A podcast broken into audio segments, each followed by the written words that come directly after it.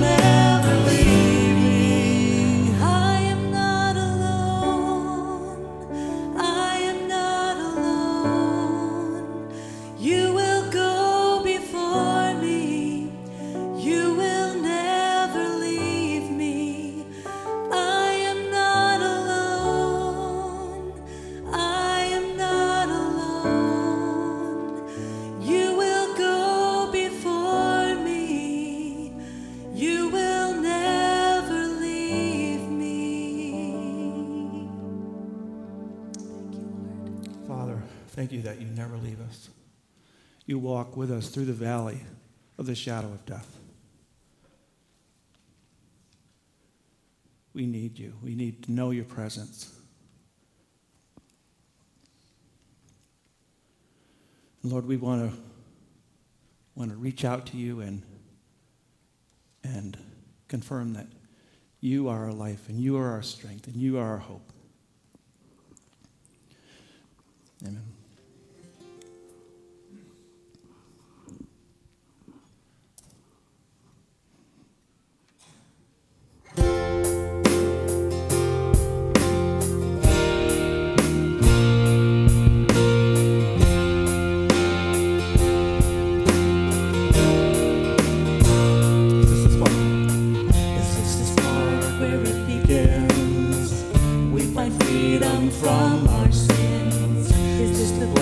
I finally trust. Your presence is enough to speak light in my darkness. Speak life till I know there's strength for my weakness. Slow down, oh my soul.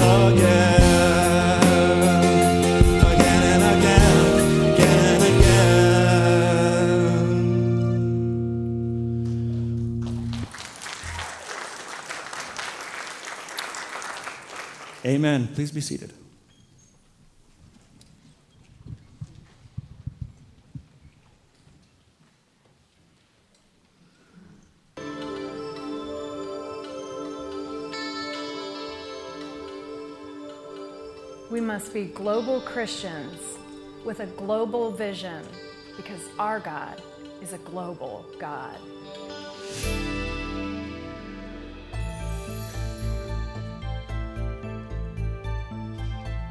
Perspectives on the World Christian Movement is a 15 week class that will change your life. It will change your perspective. It will give you a new, fresh look at the world, and it will blow your mind to see all that God is doing. I was really cold about what was going on in the world. I felt like I'd had a missionary bypass. When the Perspectives course was announced, it was a pretty serious commitment, but we really had the plaque blown out of our arteries.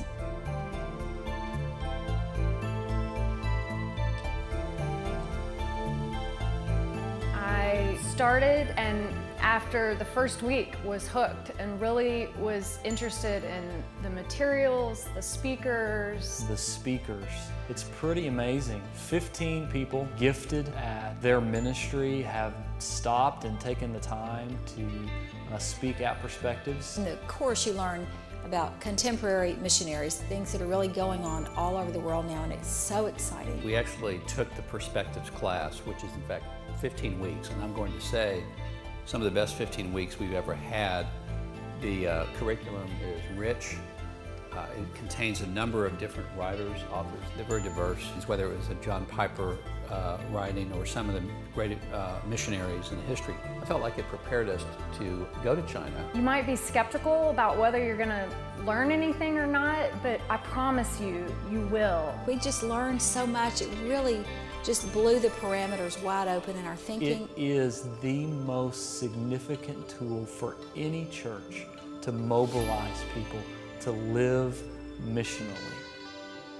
All the resources of the Almighty Triune God are at the missionary's disposal.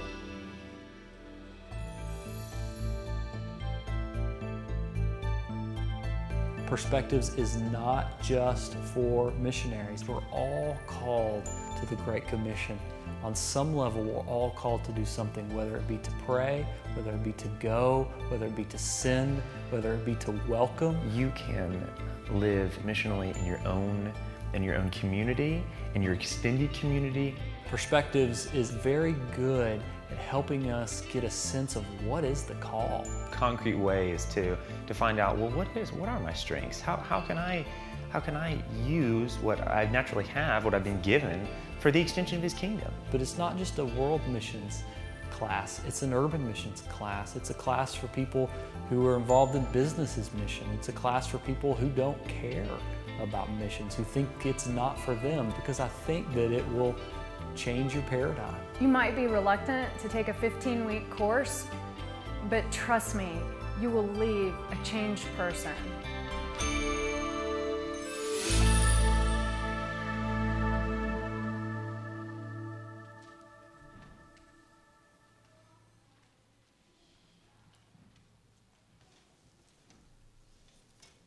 So my name is Mark, and I'm the Deacon of Missions here at Grace Chapel. And Perspectives on the World Christian Movement is one of the best classes in, on missions in the world, and it's coming to Clifton Park. Several years ago, Grace Chapel hosted one of these classes, and we had several people participate. Um, Jamie was one of those people. So I asked Jamie to come and just talk about how the class impacted his life. So uh, Mark asked me to uh, say a few words. Uh, everything you saw up there was true. Everything that Mark said was true too. So those are my few words. but I'll go on. Uh, this course really was life changing. Uh, it's rare to have a, uh, a curriculum like this in the Capital District area, and even more so, it's, it's close to us over at Faith Baptist. It is a commitment, but with a commitment, the, uh, the resources, uh, the riches you take back are totally invaluable. Uh, some of the unique things about the uh, coursework is they bring in outside speakers. Um, Greg was one of them before he came to this area, so you know it's got to be good. he represents uh, one of many that they do bring in over this time. And uh, the resources of the material that are presented uh, are totally tops. They choose some of the best that is out there. So I've read a lot of mission books, a lot of uh, articles and so forth, but this is concise, bringing all the stuff together. Uh, it is a commitment. 15 weeks is a long time. Um, but again, if you got to take a vacation, things come up. Uh, those things can happen because I know I did it too. So the commitment was uh, something which uh, it, it, did take some time, but uh, it's life changing. I think David was known uh, as a man after God's own heart. In a nutshell, the heart of God is missions. If you aren't connected to knowing that, um, you're really missing out on something. I someday want to be known as a man after God's own heart. And I think this uh, coursework will certainly bring you a whole lot closer to that.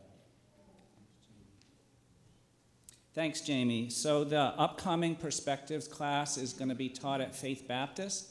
It starts on January 9th. Uh, there are 15 classes taught by 15 different instructors. Jamie talked about that. Don Simmons, for instance, is one of the instructors this time talking about community development.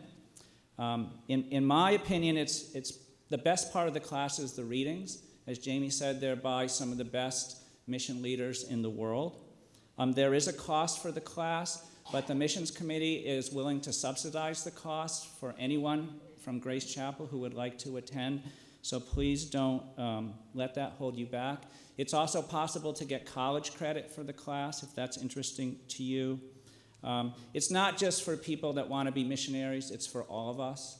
You know, I think this is the class, a class that every Christian should take sometime during their Christian journey. It will literally change your perspective on the whole world. So, if you're interested in more information, I'll be in the back, and you'll see things um, in Grace Notes and in the newsletter and things like that through the next two months. But please come back and, and talk to me if you're interested. Thanks very much.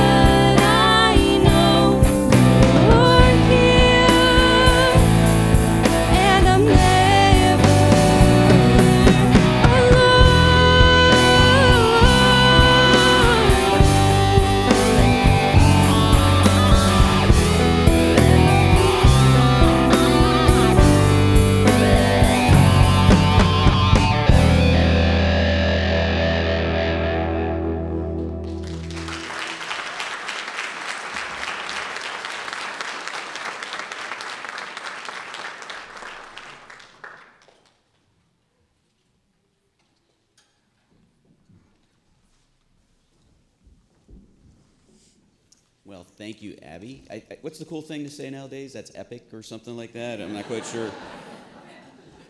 I just don't know how Tom is up here with these young kids. I don't understand that. So, anyway, I was gonna. I'm, my job here is to do the church announcements. Um, I was gonna do them as a Mike Mike Sakosho kind of in impersonation, but I'm not Italian enough, so I'm just gonna read them. Um, Home at Grace, a, a class of membership Saturday, uh, November 5th, 9 to 12. So please, if you're interested in um, potential membership here with us, please Mark that down, uh, Saturday, November 5th, 9 to 12. And starting point uh, on Sunday, September, excuse me, November 6th, after the worship for anyone who wants a quick glance at Grace Chapel. And then just also a reminder that the newsletter is, deadline is Monday, November 7th. Please email all submissions to the office. And when you see me up here, you're probably expecting some update on the search committee. Uh, sorry, no, I'm just kidding. Um, so, search committee. So, you are a good looking group of people. Um, hence, I guess that's the reason we've got, since posting, reposting our position since middle of September, we've got 132 applicants. Um, and so, the search committee is in the process of reading lots of resumes, doing lots of Skypes and discussions. We covet your prayers. We've had a Skype this past weekend with somebody from Ireland, so we were transatlantic. And we got a resume from South Australia, of which I personally volunteered to go and interview him in person. Um, so, anyway, uh, with that, there's an update. You probably saw something in the email. There'll also be an update in the, the newsletter. And with always, please reach out to the search committee if you have any questions, you want to know anything more. But it is progressing, um, it is good it is good. We were thinking about this um, and contemplating the fact that how blessed we are as a church that we've got 130 some people who are who who have reached out to us, and how other places in this world to find a single pastor, you know, would be would be just a, a joy. So uh, we've got a great, tremendous responsibility, and we covet your prayers. Thank you.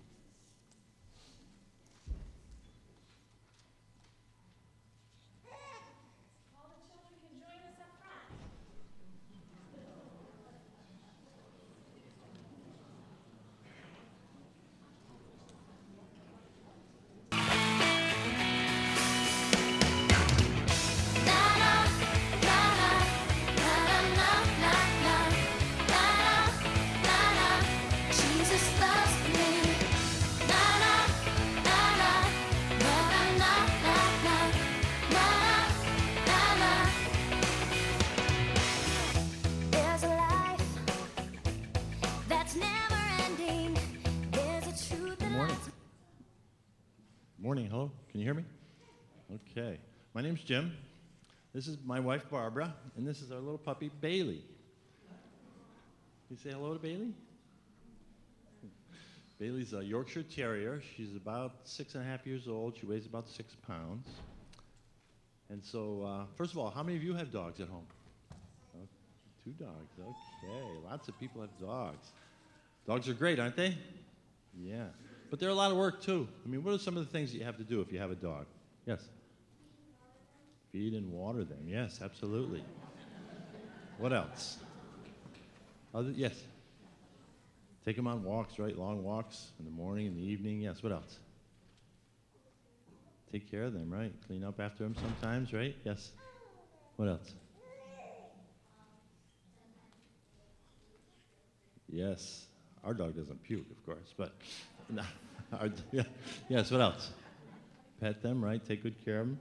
Okay, so today I thought we would, uh, I thought I would tell you the story about how we got our dog Bailey, and then Barbara's going to tell you a little bit more about what it's like to be with Bailey every day. So I have to tell you right off the bat, um, we got our dog from Michelle Kennedy. Is Michelle here this morning? Where is Michelle? Yes, there she is. I used to really like Michelle.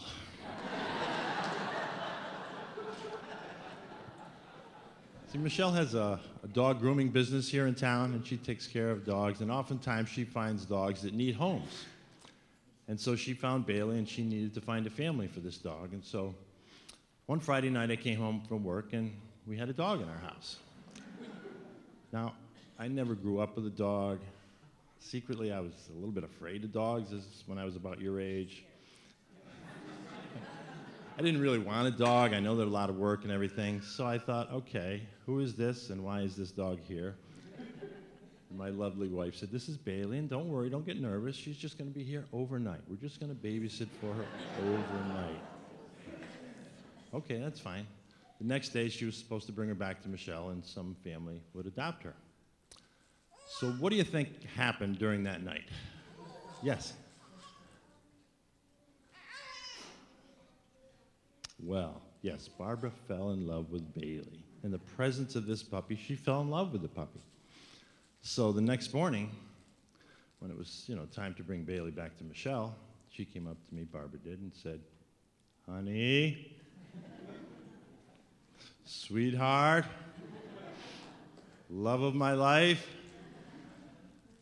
can we adopt Bailey? I said, sweetheart, no, we've had this conversation. There's too much work.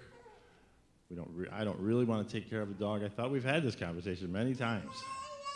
She said, well, why don't you want to have a dog? I said, well, you have to walk the dog, you have to feed the dog, you have to clean up after the dog. There's a lot of work that goes into it. And what do you think Barbara said? I'll do it exactly. like a little child. she said, I'll take care of that. You won't have to do any of that stuff. And to her credit, Barbara has done everything for this dog. Every. She has done everything. Not once has she said to me, Honey, I'm a little tired. Can you take Bailey out for a walk, please? And not once has she said to me, Sweetheart, I really have to go. Can you feed the dog? Pretty please. And not once has she said to me, Bailey made a mess and it stinks. Can you clean it up? Pretty please with a cherry on top. So we've had Bailey for about five years, almost five years now. And you know what? An amazing thing happened. I fell in love with Bailey. She's a wonderful dog. Every morning she greets me in the morning. She hops up in bed with us. When I come home at the end of the day, she runs to the door and she barks and greets me. And even at night, she'll sit on my lap as I watch TV or read. Yes, did you want to say something? That's a good question. Two big dogs. Okay, well. so I just have to emphasize that in the presence of Bailey, I fell in love with her. And so now Barbara's going to tell you a little story about Bailey, too. So I get to spend lots of time every day with Bailey. I want you to repeat after me there is joy in your presence. One more time. There is joy in your presence. Awesome. That's from Psalm 16, verse 11. Yep, 16, 11. There is joy in your presence. That's going to be our takeaway memory verse for today, okay? But I want to talk to you a little bit about what it's like to be with Bailey during the day. She follows me everywhere I go. We walk together, we talk together, we eat together, we do everything together. She follows me like a shadow. And just last week, when we were hanging out, we were out taking a walk, it hit me. She looks up to me for her every move, her every direction, for everything. She looks to me for everything, as if I were her life, as if I were her breath. I'm her safety. I'm the best for her. I'm her refuge. And in that moment, when I realized that, the Lord said to me, In my presence, there is joy. In my presence is where you are safe. In my presence, you have refuge. So, just like Bailey looks up to me as her owner, as her master, we look up to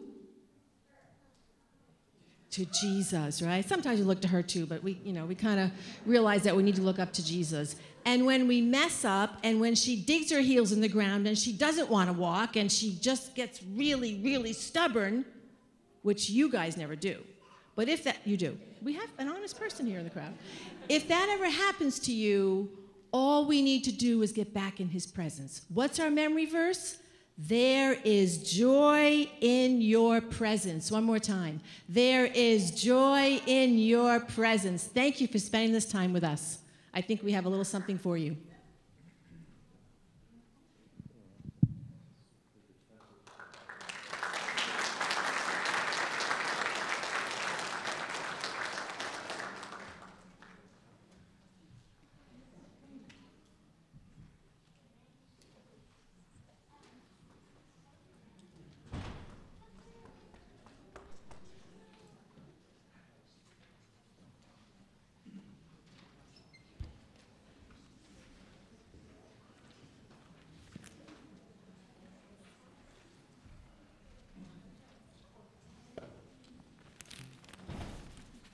good morning.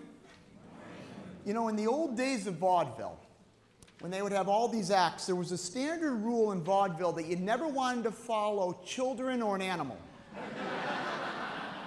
now, come on, Jim and Barbara. Children and an animal? Wow, all right. I'm just going to do the best I can after that. We've already seen the highlight. So, um, great to be here with you. Um, thanks for having me today. I want to dive right into our scripture reading. I'm going to be reading from Genesis chapter 13, verses 1 through 18. So Abram went up from Egypt to the Negev, Negev with his wife and everything he had, and Lot went with him. Abram had become very wealthy in livestock and in silver and gold. And from the Negev he went from place to place until he came to Bethel, to the place between Bethel and Ai, where his tent had been earlier, and we had first built an altar.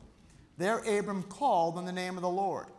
Now Lot, who was moving about with him, also had flocks and herds and tents, but the land could not support them while they stayed together, for their possessions were so great that they were not able to stay together. And quarreling arose between Abram's, Abram's herdsmen and the herdsmen of Lot. The Canaanites and Perizzites were also living in the land at that time. So Abram said to Lot, Let's not have any quarreling between you and me, or between your herdsmen and mine, for we are brothers. Is not the whole land before you? Let's part company. If you go to the left, I'll go to the right. If you go to the right, I'll go to the left. Now Lot looked up and saw the whole plain of the Jordan was well watered, like the garden of the Lord, like the land of Egypt toward Zoar. This was before the Lord destroyed Sodom and Gomorrah. So Lot chose for himself the whole plain of the Jordan and set out toward the east. The two men parted company.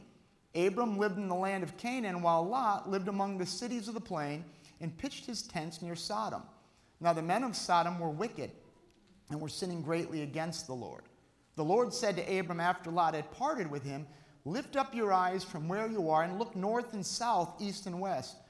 All the land you will see I will give you and your offspring forever. I will make your offspring like the dust of the earth, so that if anyone could count the dust, then your offspring could be counted. Go walk through the length and breadth of the land, for I am giving it to you.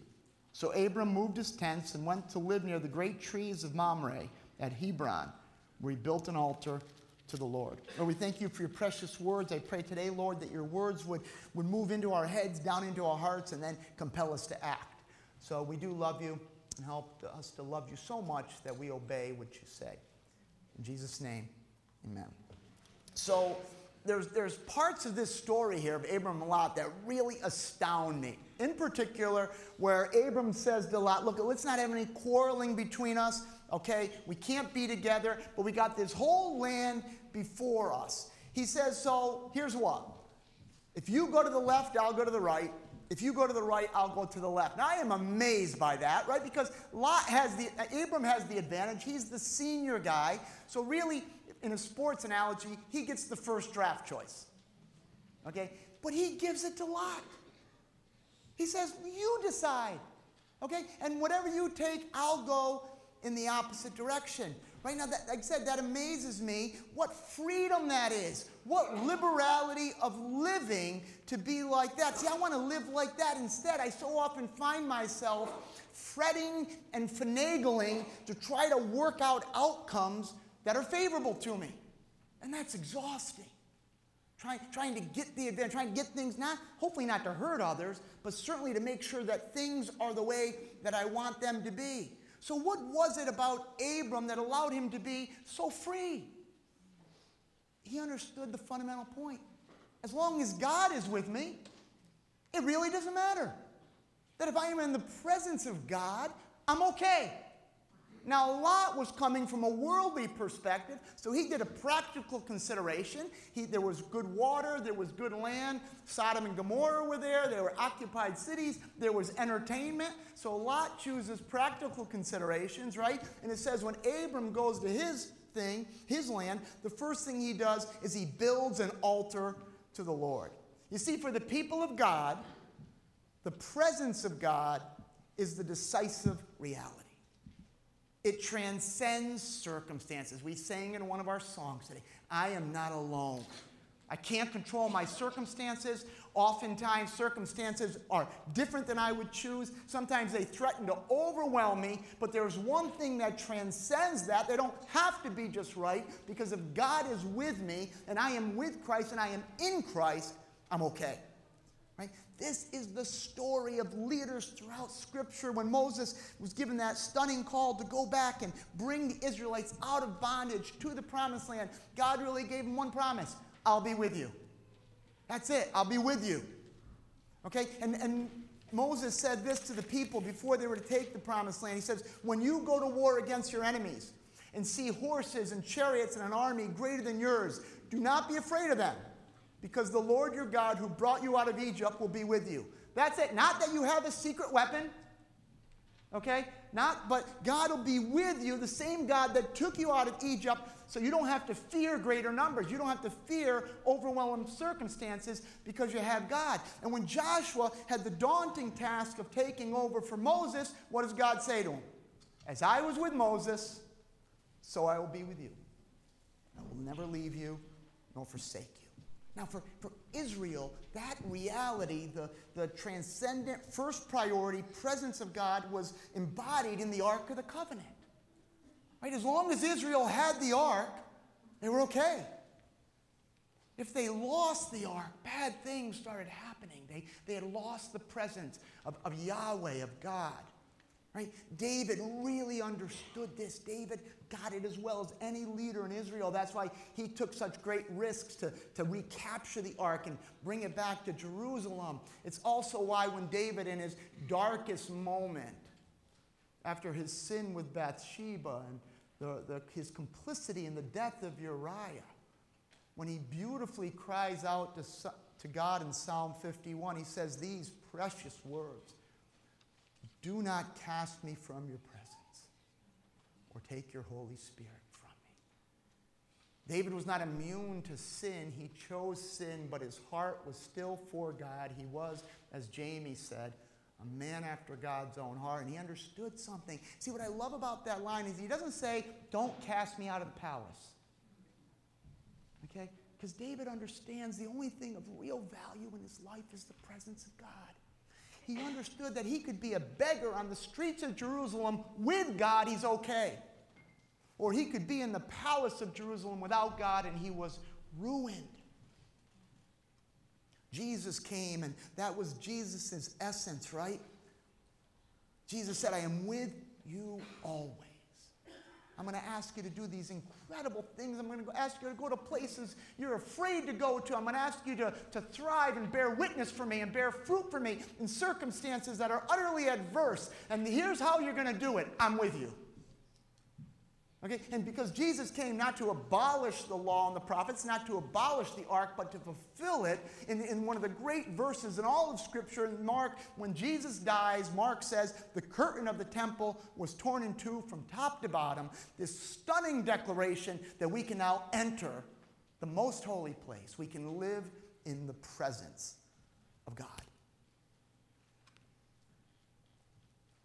So we find ourselves at these crossroads in life where we have to choose are we going to be like Lot and, and get consumed with practical considerations, or are we going to live in freedom like Abram and say, I'll, do, I'll decide my best, but God's presence is what I'm really going to seek? And what I'd like to do today is look at the fact that we can either cultivate or curtail the presence of God in our midst. Now, we can't, God doesn't move to our dictates. We can't bring the presence of God and we can't cast God out. But we can either cultivate or curtail God's presence. I think it's like this I have a light switch in my house. Now, I am in no control over the fact that I have access to light. I mean, that has to do with power transmission plants and transmission lines and electrical realities that I won't even try to figure out. Okay? I can't do anything about light. I learned this last Thursday, night. this Thursday night. I was speaking at a banquet in Lake George. Snowstorm and the power went out at the banquet. All they had was candles. That really changes things. Okay? You guys, amplification wasn't there. Okay? So I can't create light, but on some of my lights, I have a dimmer switch. And I can raise the level of the light, or I can diminish it. I think in our own lives, and certainly in our church lives, I can do things that elevates, cultivates God's presence, or I can do things that curtails it. I want to apply this to your search for a new pastor.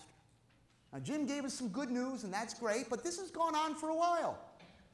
Okay? And this church now has to make a choice whether it's going to be consumed by practical considerations, like how long can we go without a pastor? We all have this date in our mind. It's been this long. We haven't had a pastor. How can a church thrive and bear great fruit for God in, a, in kind of a competitive church world without a pastor? Or this church can say, What can I do as an individual to cultivate the presence of God in my midst? Or what am I doing to tragically curtail the presence of God in my midst? Okay, and that's what I want to talk about today. I, I, have two grown sons, and I try to text them every morning a quote, a Bible quote, an inspirational quote. And one of my favorite ones is from uh, John Wooden, who was the legendary basketball coach of UCLA, and it's this Don't let what you can't do interfere with what you can do. So if you're not on the search committee, you can't bring that pastor in.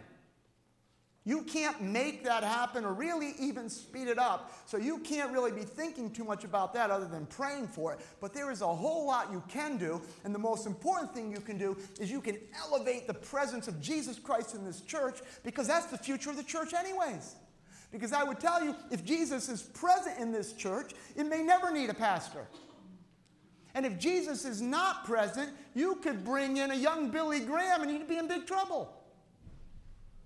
It's all about God's presence. That's I've learned is everything at a place like City Mission. It's everything.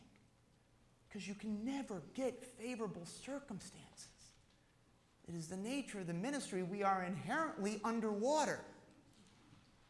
We are inherently faced with needs we can't begin to change, realities we can't alter. We are not powerless because we can do things to nurture the presence of God. And I miss we had a chapel service Friday. There's a guy that lives at the mission. His assignment this whole summer was he had to work the front driveway where people make donations. That's a tough job in the summer because it gets hot on that blacktop. But this guy chose that he was going to memorize Psalm 119. Now, if you don't know, that psalm has 176 verses. So it took him all summer. So a chapel service was his first recitation. We said, not all 176. We don't want to be here all weekend. So we're going to give him 25 verses. So he stood up there and he looked at everybody and he couldn't remember verse 1. And so Chaplain Tyrone jumped up and put his hand on his shoulder and prayed to him. And then it started coming. And it came beautifully. Did it beautifully And when he was done, the residents were the first ones on their feet applauding. And then this tough street guy, the tears started pouring down his cheeks.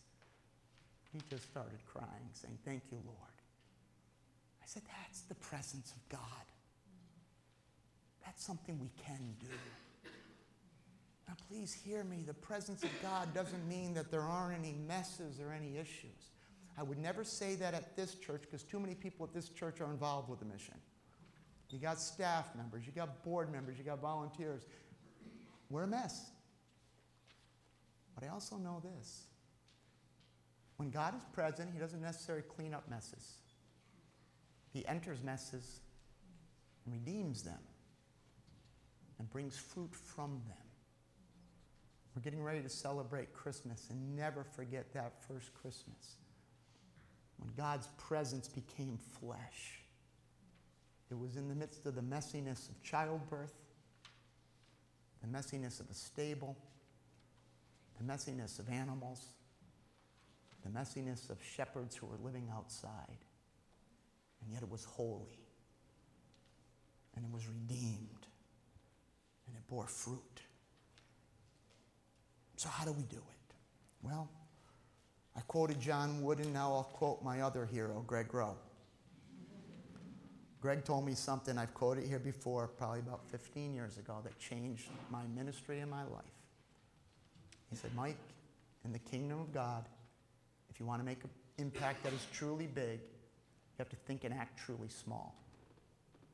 So, what I want to talk about today is what things we can do that cultivate the presence of God and other things that curtail. The first thing that cultivates it is gratitude. Oh, gratitude is like a magnet to God.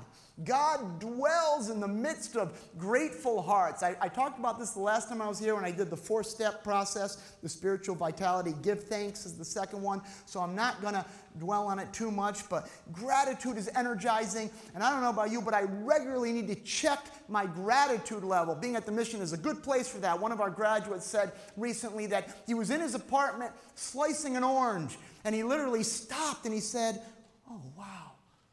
Couple years ago, I was pulling oranges out of the garbage cans. And now I bought my own orange. And I'm slicing my own orange in my own apartment. How great is God's grace? I said, I needed to hear that.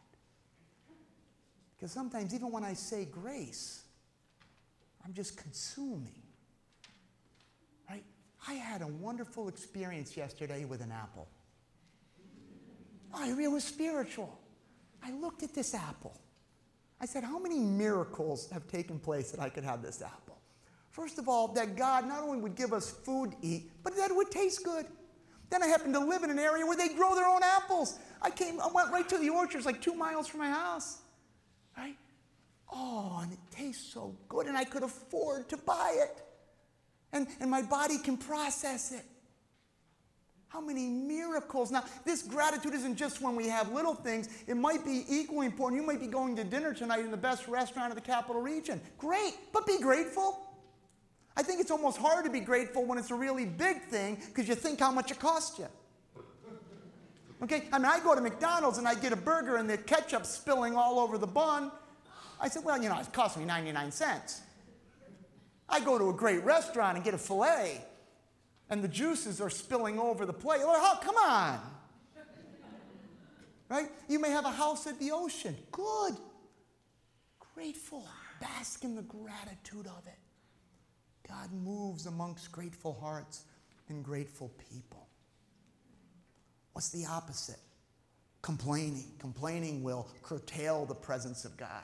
Stephen Covey talks about the five emotional cancers complaining, criticizing, comparing, contending, and competing. I'm going to talk about a couple of those today. Right? Complaining drains places of their joy. Okay? You can complain about the timeline of a pastor search. Okay. But I'm telling you, it will, it will pull away the presence of God. God doesn't dwell amongst complaining hearts. If you look at that journey of the Israelites, whenever they disobeyed God, the next thing was grumbling, it was complaining. Okay?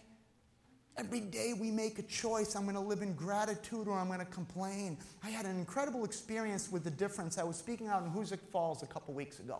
Now, that is a poor community. And if that wasn't bad enough, they have this water crisis now. So even their water is at risk with the PFOAs. And so I went to speak at this breakfast, and this woman got up to speak. And she said she was consumed with the water crisis, and then she was going to the store to buy bottled water. And she said, The Lord put on my heart how blessed I was that I could go to a store that had bottled water. They had agencies investigating the problem. And how many places in the world do they not have water? So she started right in the midst of Hoosick Falls a program to put wells in Uganda. It says, from a heart of gratitude for what we have and a heart for a heart of compassion for those who don't have. Right? She made that choice. I want to celebrate what we do have and think of others who don't have. So, so gratitude builds up God's presence, and, and complaining diminishes it. Second one, humility. Humility amplifies God's presence. And what I really mean by humility is people who understand that their identity is in who they are in Christ. Okay? If my know, if my identity is in Jesus Christ, then my identity is not in my position, not in my reputation, not in my talents, all those things being good and fine, but my identity is the fact that I am a beloved son or daughter of the Lord Jesus Christ, that I am inherently humble. Right? Because I realize that you are that too. I, I came up with a resolution that I'm trying to live out. My resolution is I cannot be slighted. You cannot slight me. You can hurt me. You can wound me, absolutely. But you can't slight me. What I mean by that is you can't ever give me less than I deserve. For two reasons. Number one, I'm playing to an audience of one. That's Jesus Christ. The end of the day, it's His approval that matters. That if I had His approval, then almost nothing else matters. And if I don't, then all the applause and all the prestige and all the acclaim of all the world means nothing. And the second reason why you can't slight me is well, I know my true state. I know who I am. I know I'm a sinner saved by grace. I've already been given much more than I deserve. So, humility draws the presence of God.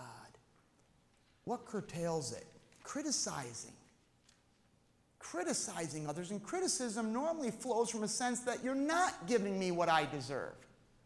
Okay? We become critics. Look, at, we're watching this presidential election, and we have watched criticism rise to the highest plane of our public discourse. We hear no notions of lofty aspirations for a people. We have not heard voices saying, Ask not what your country can do for you, but what you can do for your country. Lincoln, in his first inaugural, cried out to his people, We would live by the better angels of our nature. In our public discourse, the better angels of our nature have gone on vacation.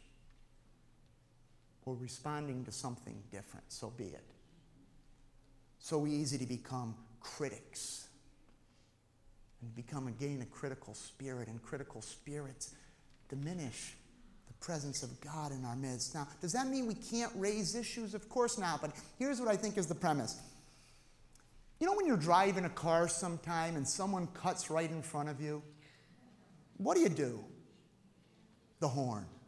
Now, there's one use of the horn which is, hey, I'm coming, stop, and that is okay. But there's another use of the horn that is, I want to make a statement. Now, a few years ago, I noticed I was doing something. That the volume of the horn and the length of the blow was often based on who was in the driver's seat. If it was an elderly person, a little extra.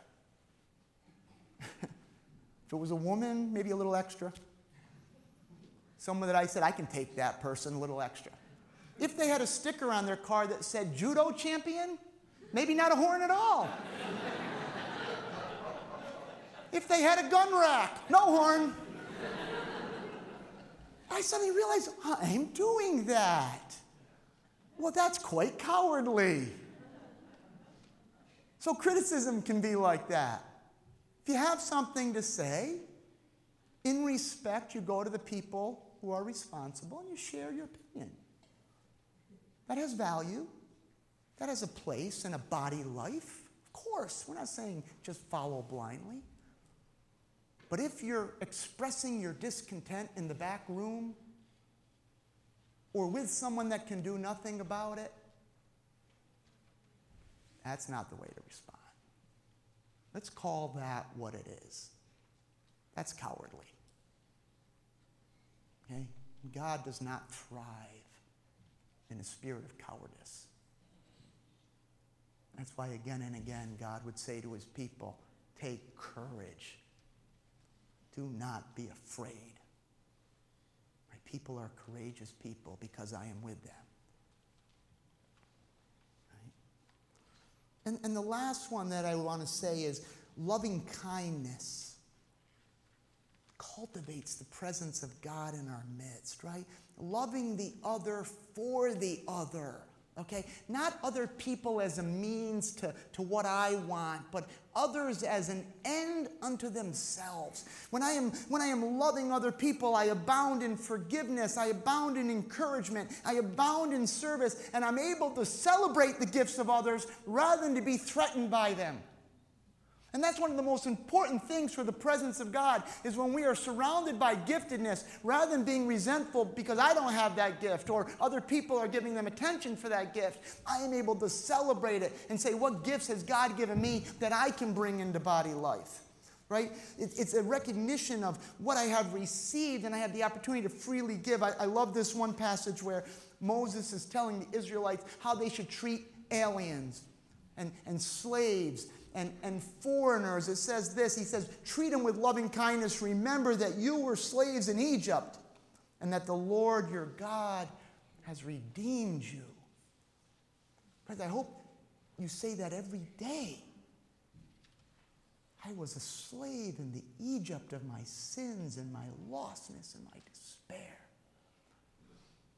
And Jesus Christ, through his death on the cross and his resurrection from the dead, has redeemed me. How can I not pour myself out towards others? How can I not abound in loving kindness? And the opposite of it is competing. Now, competition is a good thing. It's great. It can bring out the best in us, but there's a different form of competition where I'm competing for my way, for my attention. Instead of being someone who reflects the light of Christ and shines on others, it's one of the greatest worships of God. Right? We choose, to me, the ultimate body life is Romans 12. We rejoice with those who rejoice, and we weep with those who weep, and that cultivates the presence of God in our midst. Now, these are just very illustrative. There's so many things. Prayer cultivates the presence of God, worship does. It goes on and on. I'm just trying to make a point that every day, every one of us in this church is either going to cultivate God's presence in this place or we're going to curtail it. And God gives us the freedom, to make that choice. I want to close with one last little story about the power of God's presence. So I'll, I'll come back to the mission. And again, I want to say the mission is a very broken place with, with a lot of issues. But its great thrill is watching God do things through his presence that you can never manufacture. We had a college group come up from Pennsylvania, Misericordia College. And these are not Christian students, but they come for a couple days and they come and work all day at the mission.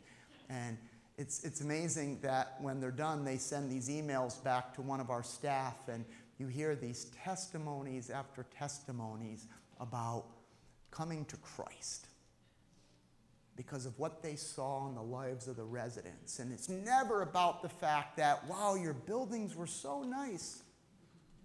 Wow, your leaders were so eloquent. Matter of fact, I can't get in their emails. And I preach to those kids. I never make their emails. it's about what they're seeing in their midst. And one young lady sent her email and said, I have not followed God. But after two days there, I came home. I did my normal routine before I go to bed. And when I put my head on the pillow, two words came out of me that I had not said in a very long time Dear Lord. She talked about pouring forth her heart to God.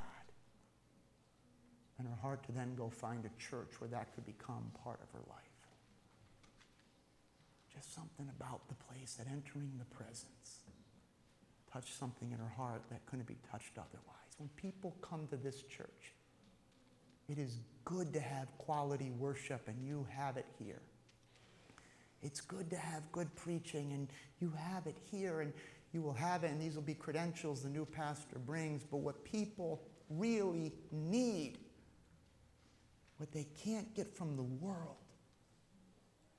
enter and to be transformed by the presence of God. And after being in this place, that they would not simply say words of appreciation, but they would dare to cry out, Dear Lord. Let's pray. Lord, how astounding that you want to be with us, that your presence surrounds us. And perhaps even more astounding is the fact that you give us the power to enhance it or curtail it. Oh, dear Lord, let us never get caught up in secondary things. That we miss the most important thing. Help each one of us by grace, by mercy, and by your love to be people who every day, in small ways and large, are always cultivating your presence and giving those who come here and those we encounter the greatest gift of all an encounter with the living God. In Jesus' name we pray. Amen.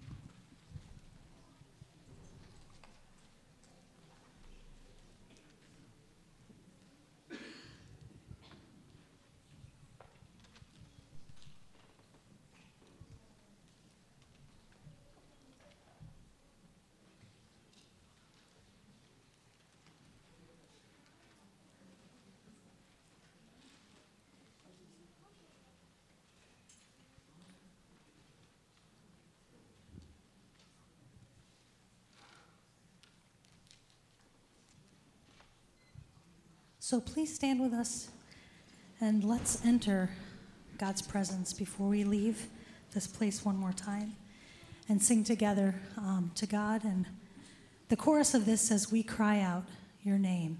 So let's cry out his name together and just worship him as we leave.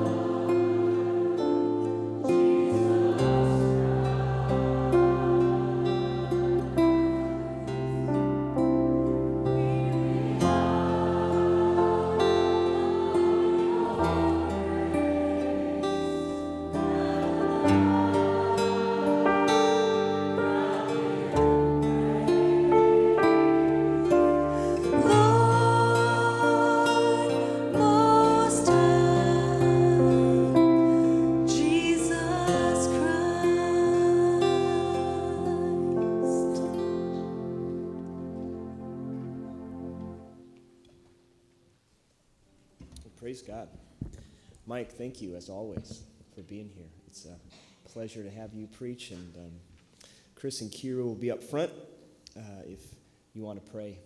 And um, I hope that you have enjoyed being in the presence of God with His people today. And as you go, you go uh, still in His presence. And the good news is that one day you will actually see Him face to face in His presence as I'm looking at you right now. And so go with this blessing from the book of Jude.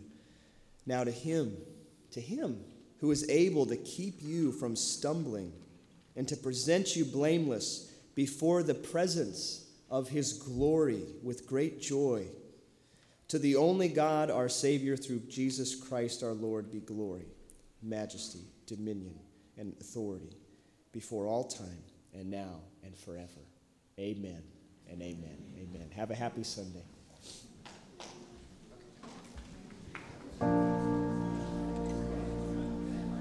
When